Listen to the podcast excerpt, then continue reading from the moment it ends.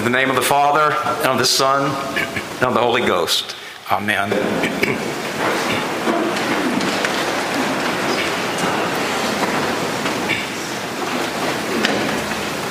I want to share with you something that is unimportant in the grand scheme of things that I learned as I was preparing for this, for this little homily. And it concerns the folklore behind the flower plant forget me not. Forget me nots, for your information, Ori, is a beautiful little flower that a tattoo that I see on some of the co-eds around the Christmas, the Clemson campus, uh, not too far from where I live, and very intrigued by them. but the folklore goes like this: a knight tries to pick flowers near the great Danube River, a swift section of the Danube River, and he falls in, being swept away in the current as he looks back and he uh, yells to his, his beloved, Forget me not. Now, I thought that was hilarious, but. Uh,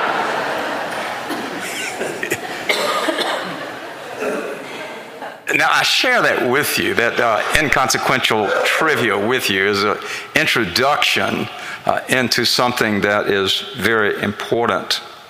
Something that Jesus said to his disciples during their, during their Last Supper together uh, on the night before he was uh, betrayed and arrested and tried in a kangaroo court and brutally beaten and then crucified the next day. And clearly, uh, on the night before his betrayal, uh, his earnest desire was that his people forget him not. Two times he expressed this. And here I'm quoting again from Paul. On the night he was betrayed, he took bread, and when he had given thanks, he broke it and said, This is my body, which is for you. Do this in remembrance of me. In the same way, he took the cup after supper, saying, This is the cup of the new covenant in my blood. Do this as oft as you shall drink it in remembrance of me. Jesus spoke these words from a, lo- from a heart of love. He was speaking to people who were precious to him. You and I want the people that we love to forget us not. If we are indifferent about someone, then whether they remember you or not, or love you or not for that matter, is really of no big issue. But if you love them, one of the most painful things in the world uh, is to be forgotten by them. And our text implies the possibility of forgetting the Lord in all of His mercy. In fact, the Bible uh, speaks not only a possibility of forgetting God, but the fact of forgetting God, His own people forgetting Him. The Lord spoke in the book of Jeremiah and said, A maiden does not forget her jewels. A bride does not forget her gown, yet my people have forgotten me. I get that, he said, my people have forgotten me. Not the stranger, not the people outside of his chosen flock, but his own people had forgotten him. So we, uh, who have never and will never be forget, forgotten by God, forget God and all that he has done for us. What a shame. But isn't it amazing uh, how God has revealed himself in the scriptures to be vulnerable to some of the same pains uh, that human beings, that you and I feel the pain of rejection, uh, the pain of betrayal, and ultimately the pain of being forgotten by people you love. God said a bride cannot forget her gown. Of course, a bride will not forget her gown, no more than a man forget his, his occupation no more than a man forget his finances, no more than a mother forget her child. You and I forget God because of our preoccupation with worldly things, as wonderful as those things may be. uh, which in the final analysis fade and, and, and, and wither like the flower, uh, while we forget the most enduring and the greatest mercy of all. And this is precisely why Jesus instituted the Last Supper, what the New Testament calls the Lord's Supper, what we call the Holy Communion. We take the bread, which is an outward and a visible uh, sign, which represent his crucified body. And we eat it and inwardly digest it. And he said, Do this, eat this, this outward and visible sign in remembrance of me. And we do the same with a cup, an outward and visible sign, with a wine, an outward and visible sign. We drink it. And he said, Do this in remembrance of me. The Greek word for this is anamnesis, which is the opposite of amnesia. Anamnesis is a vivid recollection we recall something so vividly that we almost relive it. I guarantee you that there are outward invisible signs in your life, outward invisible signs that can thrust you into a state of, of anamnesis, of a vivid remembrance, and it can cause you to weep or to laugh or to blush, to tremble. Just think for something, just for a moment, uh, that you have something special, perhaps at home, uh, that you have kept Maybe it's hidden in a drawer somewhere. It could be hidden in a scrapbook. Might be a corsage that she once wore at a prom. Now it's pressed inside of some heavy book, and you look at the corsage and anamnesis, you can still smell the perfume she had on, maybe. I don't know. Can still remember the songs that being played. It could be a watch that used to belong to your grandfather, an outward invisible sign that put you in touch with a loving relationship. Jesus took these outward invisible signs, said, Do this in remembrance of me. And words of the old beautiful spiritual, sometimes uh, we see it so vividly and relive it so vividly. Sometimes it causes me to tremble, tremble, tremble. Now, this is not remembrance of a dead hero, but this is remembrance of the risen Lord whose death uh, has secured salvation for his people. So, yes, Jesus instituted this holy sacrament because he loves us. And it is painful to be forgotten by people uh, that you love, but he also wants us to remember him for our own sake.